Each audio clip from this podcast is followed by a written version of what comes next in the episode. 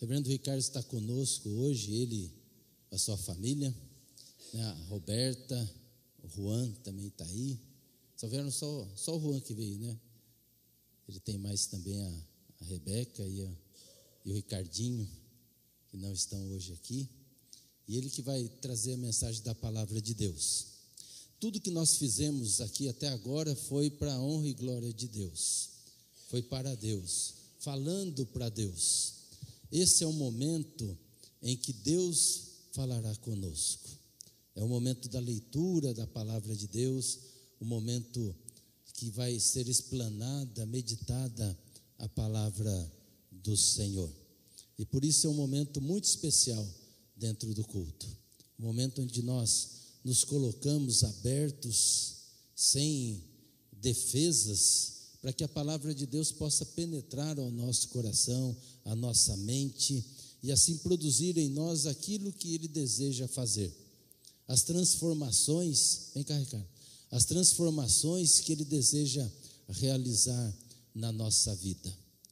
Então, esteja com o coração aberto, que Deus vai falar com você, eu tenho certeza disso.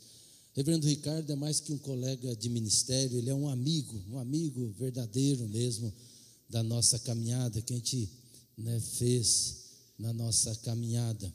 Reverendo Ricardo passou um momento difícil, os irmãos e irmãs acompanharam, estiveram orando por ele, né, foram três meses, mais de três meses, né? Quatro meses, quatro meses internado, entubado, né? E foi quatro meses de luta. Eu brinco com ele que eu fiz tanta promessa para Deus, não sei nem como cumprir agora. Né?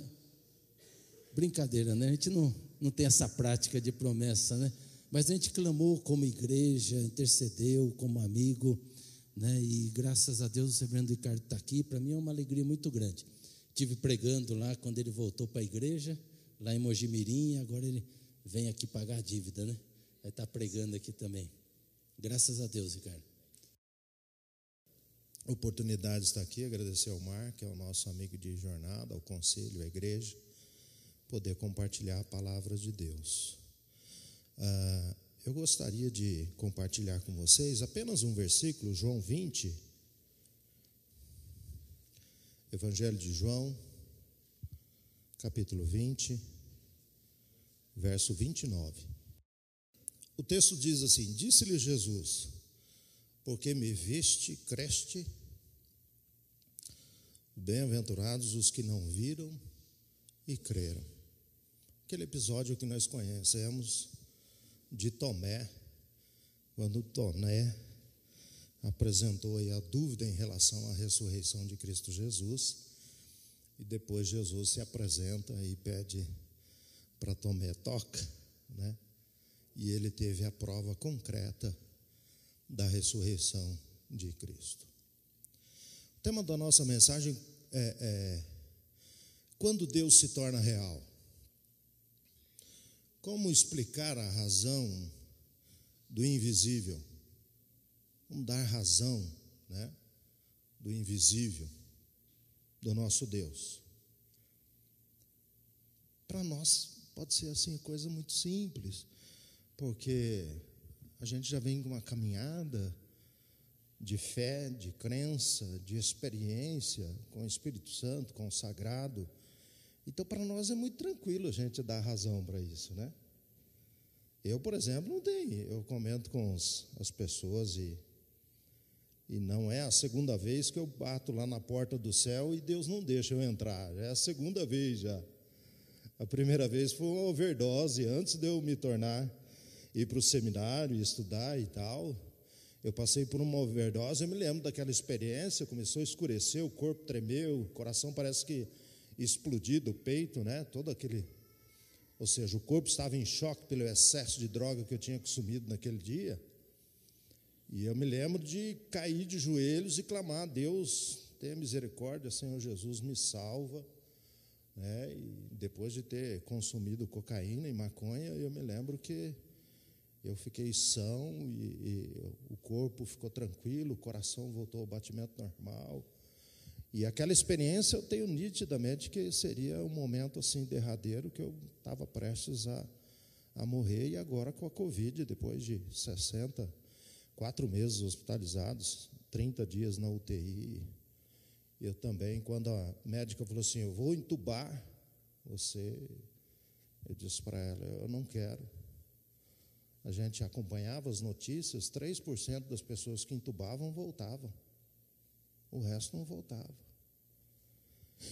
E aí, nessa vivência toda, nesses anos todos de fé, de caminhada, é, é muito tranquilo para nós a, a, a, a gente é, viver com essa invisibilidade de Deus e às vezes o silêncio de Deus. Né? Nós estamos tranquilos, mas constantemente nós somos questionados e às vezes até a gente fica pensando, mas peraí, será que Deus é real mesmo? Será que Deus é, como é que eu provo a existência de Deus? Como é que isso acontece? As pessoas nos questionam. Né? Deus é real para nós. Deus é real. A gente tem a necessidade de ver, de tocar. Isso, inclusive, faz parte da nossa fase né, de infância. A criança tem necessidade de pegar, de tocar as coisas. A gente brinca que menino tem os olhos na ponta do dedo, né, que mostra alguma coisa, ele quer pegar, ele quer tocar né, tem essa fase do crescimento, a gente tem necessidade do real, do concreto, daquilo que a gente realmente não está ali, não é inquestionável, né? E diante dessa dessa dessa questão, dessas questões que a gente vai levantando e às vezes vem na nossa memória, Deus é real e tal, a gente vai encontrando algumas explicações que são cabíveis. Por exemplo, a gente fala para a pessoa: você vê o calor, você não vê, você sente o calor, né? Você vê é, é, é, o vento, você não vê o vento. A gente não vê, por exemplo, o odor, o cheiro, a gente não vê, a gente sente. É uma experiência, né? coisas que a gente não vê. Então, às vezes, a gente vai dando algumas explicações assim, em relação à invisibilidade de Deus, né? Porque toda experiência que a gente comentar, que a gente falar para as pessoas, ela vai dizer: é muito subjetivo isso, é, isso acontece, pode acontecer, não tem provas. Você recuperou da Covid porque você é muito forte, você tinha uma atividade física, comia muito bem e tal, aquela coisa, a pessoa responde isso. Falei, muito bem, isso não tem como cobrar. Diz assim, não, foi um milagre de Deus. Né? Mas a gente vive com essa situação e. É, e a gente fica, às vezes, com essa pergunta, né? Deus é real? Quando Deus se torna real? Como a gente pode mostrar Deus realidade concreta? E aí a gente vai para a Bíblia e a gente fica também sem resposta, porque aí você vai ler lá o nascimento virginal de Jesus Cristo e fala assim, gente, isso aí é história, como é que você comprova que Maria foi é, é, é, abençoada pelo Espírito Santo e nasceu Jesus do Espírito Santo. Prova isso para mim. Eu me lembro de uma aula de história, eu estava tendo, e tinha um católico muito, muito, é, é, muito católico mesmo, aqueles Caxias, né? E aí a professora levantou essa questão lá numa, numa, numa aula e falou assim: gente, esse, esse negócio de nascimento virginal de Jesus, isso é balela, isso é invenção. Rapaz, ele entrou em desespero, porque eles são mais apegados a Maria do que nós, né? A gente tem uma relação muito distante com Maria, né? Não, Maria é, intercedor, é intercessora. É, e ele ficou em choque. Mas e aí? Você prova o quê? Como é que você prova isso? Você tem um testemunho, um testemunho bíblico, de certa forma reconhecido entre alguns historiadores, tal, como fonte histórica, mas você não explica. Me explica a ressurreição. Como é que você dá? Qual prova concreta, real que nós temos da ressurreição? Nem os discípulos, no primeiro momento, depois de conviver com Jesus três anos, e ainda mais porque foi a, a, primeira testemunha da ressurreição foi uma mulher, Madalena, e ela chegou contando, e eles correram para ver se realmente o túmulo estava vazio, e sem dúvida nenhuma deve ter pairado na cabeça deles, a roubar o corpo de Jesus. Inclusive os judeus tentaram de alguma forma inventar essa história. Quais são as provas concretas da ressurreição, gente? Agora, para nós, a vivência da fé, a comunhão com Deus, a comunhão com o Espírito Santo, isso está muito, muito real e concreto, e o Espírito Santo faz essa obra em nós, ele traz paz ao nosso coração. Ele traz essa certeza, essa esperança. Então, para nós é muito. Agora, para quem não crê, como é que você dá provas disso? Né? Como é que você dá provas da visão de Isaías, Isaías 6? Não, o cara estava. Desculpa, mas eu já pensei, o cara estava chapado. Uma visão daquela. Né? Como é que se prova? Moisés viu a, a sarça ardente, depois viu Deus passando. Você prova isso? Não tem. Mas e aí? Como é que a gente fica então diante dessa questão? Quando Deus se torna real? Antes da gente responder, vamos pensar uma coisa. Como sabemos que um engenheiro é realmente um profissional capaz? A gente tem que ficar até meio esperto, porque às vezes alguns apresentam um diploma e o diploma é comprado, né? Mas como é que você sabe que um engenheiro é realmente um engenheiro? Como é que você sabe que um pedreiro é realmente um pedreiro eficaz? Um mecânico? Ele tem que dar provas daquilo, né? Você leva o carro lá, você contrata um engenheiro e tal, ele apresenta um projeto e executa o projeto. É essa a questão. Cara prova. Na experiência ali, no dia a dia, ele prova que ele é engenheiro. E a nossa sociedade é interessante que às vezes as pessoas se identificam mais pela profissão, por aquilo que ela faz, do que com a, a, é, é, a sua pessoa, né? Mas aqui, é, é, quem é você? É uma pergunta que às vezes a gente faz em encontro, assim, em roda. Quem é você? Fala, ah, sou professora. Não, quem é você? Não é a sua profissão. A nossa sociedade tem muito isso, né? A gente se apresenta e a gente se identifica dessa forma, né? Mas você conhece uma pessoa, sabe se ele é realmente um profissional quando ele executa as técnicas que ele aprendeu, que ele adquiriu, a experiência que ele tem e tal. Você tem essas, essa certeza de que ele é um profissional, de que ele vai desempenhar bem a sua profissão, seja médico, seja quem for. Não é só o diploma, mas sim a experiência de colocar em prática as técnicas que eles aprenderam. Assim também, como é que a gente mostra que é uma pessoa íntegra, honesta, verdadeira? É? Inclusive, a gente precisa tomar muito cuidado, porque às vezes a aparência engana, né? E é interessante que a gente tem que olhar para a vida da pessoa e não avaliar a vida da pessoa só em um determinado momento, uma determinada situação. A gente tem que aprender a olhar a história da pessoa. É porque na história, porque qualquer um em determinado momento pode escorregar, pode cair, pode tropeçar, pode errar. Nós somos falíveis, podemos errar. Mas a história da pessoa vai mostrar quem ela é.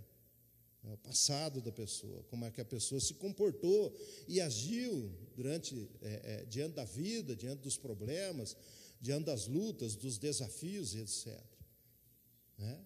Então você mostra quem você é com a história de vida que você tem, comprometimento familiar, cidadão, moral, ética, etc. Né? Você mostra, e assim você mostra quem você é. E essa é uma dica para a gente compreender quando Deus se torna real. Jesus, num determinado momento, é questionado pelos seus discípulos, pergunta assim: mostra-nos mostra o Pai, João 14. E ele diz assim: Eu estou há tanto tempo com vocês, estou aqui. É lógico que a gente não pode pegar essa. Não, eu não. Jamais eu teria condições de dizer como Jesus diz: Mostra-me Deus. Mostra-me Deus. Oh, olha para mim. Mas é, essa é a dica que Jesus está dando. Essa é a luz que Jesus está dando. Paulo entendeu muito bem isso, quando ele diz assim: viver é Cristo. Então, se nós queremos mostrar para as pessoas que Deus é real, e quando Deus se torna real, é olhando para a nossa vida e vendo algumas coisas que faz parte do caráter divino, do caráter de Cristo. Essa é a dica de Jesus. Nós jamais seremos como Jesus Cristo, mas nós podemos ser e lutar e buscar e, e, e, e compreender a unção, a, a presença do Espírito Santo e entender que Paulo, inclusive, usa esse mesmo método, essa mesma lição, dizendo assim: viver é Cristo. Em determinado momento, Paulo vai dizer: olhe para mim, sejam os meus imitadores, como eu sou imitador de Cristo. Como Deus se torna real? Deus se torna real quando nós vivemos o amor dele de maneira real e concreta. Porque viver o ágape não é uma capacidade própria. Se você perguntar para mim, Pastor Ricardo, o senhor tem condições de amar o seu inimigo? Não. Se uma pessoa entrar dentro de casa e fizer mal para minha família, eu sinceramente não sei qual vai ser a minha reação. Eu sei o que eu devo fazer como cristão. Não é nem como pastor, como cristão. Em primeiro lugar, eu sou cristão que é amar o inimigo. É enfrentar o mal com o bem. Essa é a lição de Jesus Cristo. Esse é o grande mandamento de Jesus. É fácil você amar as pessoas que te favorecem, as pessoas que te amam, as pessoas que são seus amigos, companheiros, estão ali. Quero ver você amar o inimigo. Aí Jesus vai dizer: Quero ver você amar o inimigo. Então, e aí sim Deus se torna real quando nós amamos as pessoas e amamos como Deus ama, vivendo o ágape. Deus se torna real quando nós partilhamos as bênçãos que nós recebemos, porque as bênçãos que nós recebemos não nos pertencem. É? Então, igreja que vende bênção, igreja que vende isso, faz aquilo, faz aquilo outro, faz... toma cuidado. Você não cobra para fazer casamento batizado, você não cobra para fazer uma oração, você não cobra para fazer uma visita, você não cobra para fazer um auxílio qualquer, seja ele qual for, diaconal na vida da igreja e esperar alguma coisa em troca. E não é nem cobrar, é esperar algo em troca. De Deus nós recebemos de graça e de graça nós devemos dar, porque não é nossa, não pertence então Deus se torna real quando nós partilhamos essas bênçãos. Deus se torna real quando nós perdoamos, porque perdão também não é uma característica própria, pessoal. Faz parte do caráter divino, porque nós não damos conta de perdoar. No, no, no nosso dia a dia, a gente fala assim: não, é duas vezes mais do que isso, eu não consigo mais. E a gente vai inventando umas, a gente vai criando a, a, a é, apêndice, a gente vai criando sistemas paralelos, né? A gente fala assim, ah, eu te perdoo, mas ó, você segue o teu caminho, eu sigo o meu. E se Deus fizer isso com você, comigo?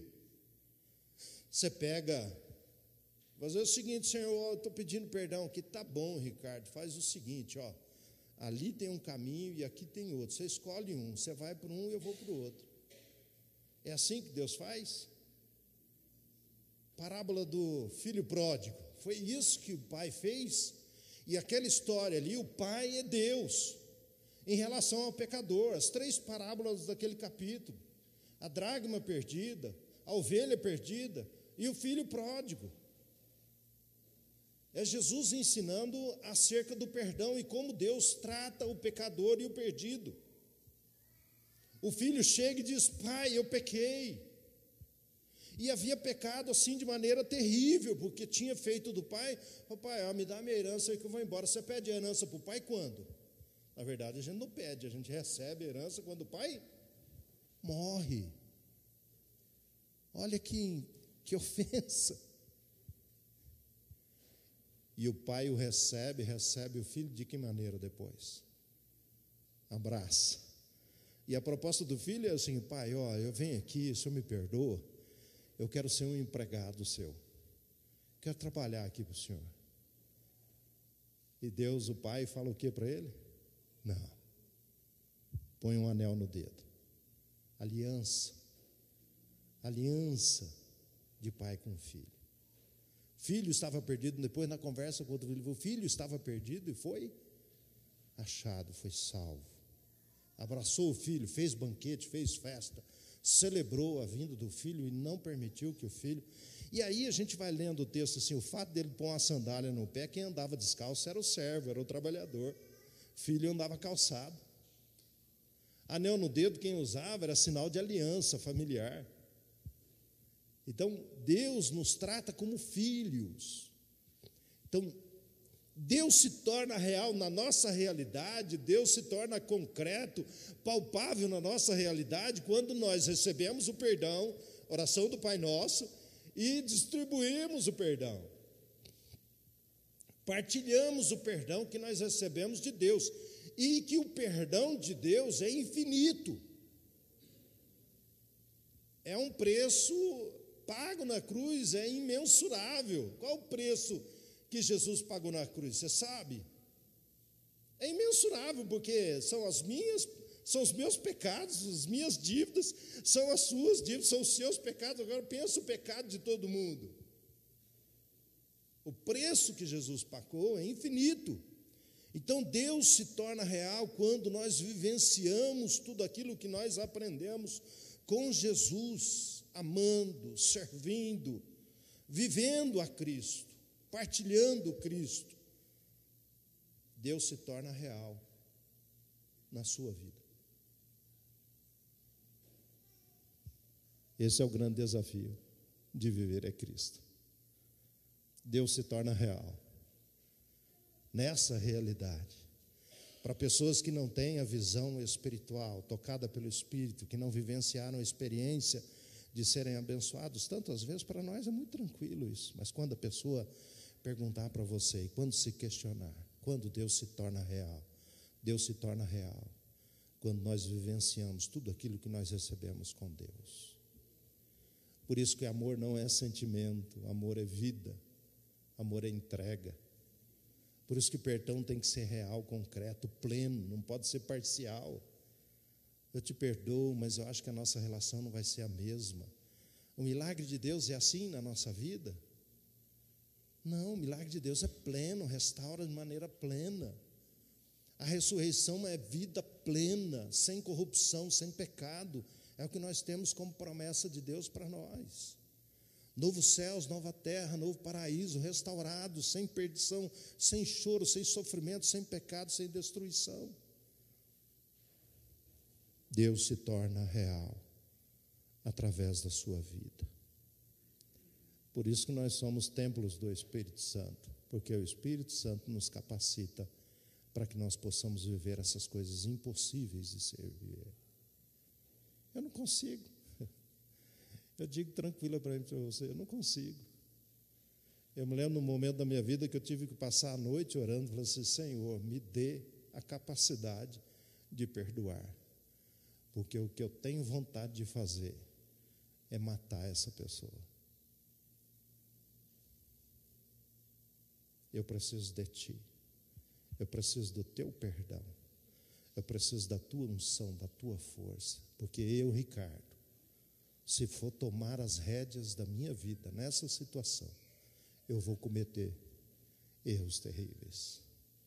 Eu vou ser tomado pelo ódio, pela vingança, pelo rancor, pela mágoa, pela ferida que se abriu no meu coração. Eu preciso de ti para perdoar esse inimigo terrível. Deus se torna real quando nós agimos segundo o coração de Deus. Que Deus nos abençoe. Amém.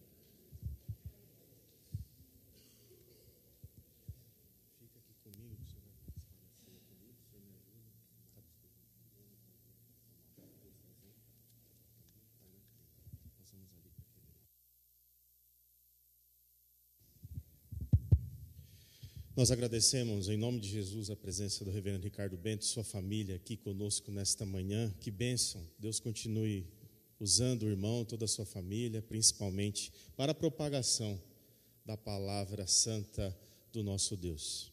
Esta é a hora onde eu quero convidar você, onde a IPI da Vila te convida para que juntos e juntas nós atualizemos o sacrifício de Jesus.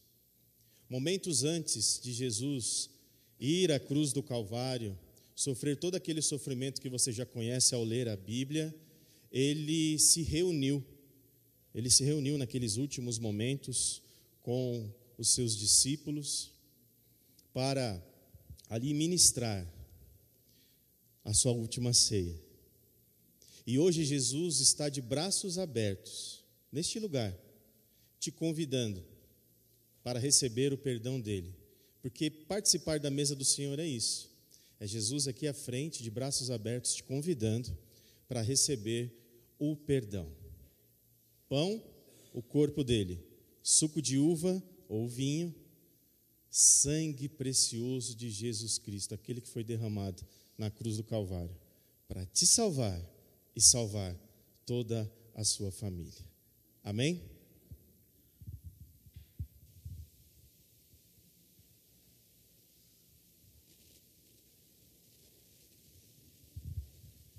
Reverendo Ricardo Bento já está aqui na frente comigo, vai me auxiliar na ministração da ceia do Senhor. Por gentileza, meu irmão, chamarem também os presbíteros a nos ajudar neste momento, por gentileza.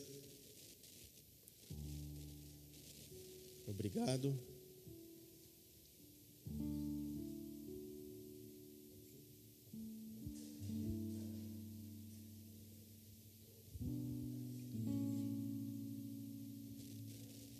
Na noite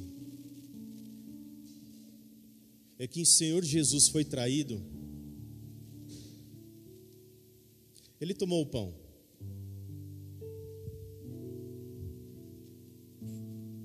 Ele deu graças. E aí fica aquele ensinamento para você que é pai, para você que é mãe, para falar para os seus filhos que toda vez antes de se alimentar, o que devemos fazer? Orar e dar graças pelo alimento. Entendeu? Jesus então ele deu graças, ele agradeceu o Pai por aquele momento, por aquele alimento. Após aquela oração bendita, ele partiu o pão e disse: Este pão é o meu corpo que é dado em favor de cada um de vocês. Tomai, pegue, pegue mesmo e comei dele todos e todas, disse Jesus. Só que tem um grande detalhe: fazer isso em memória de mim.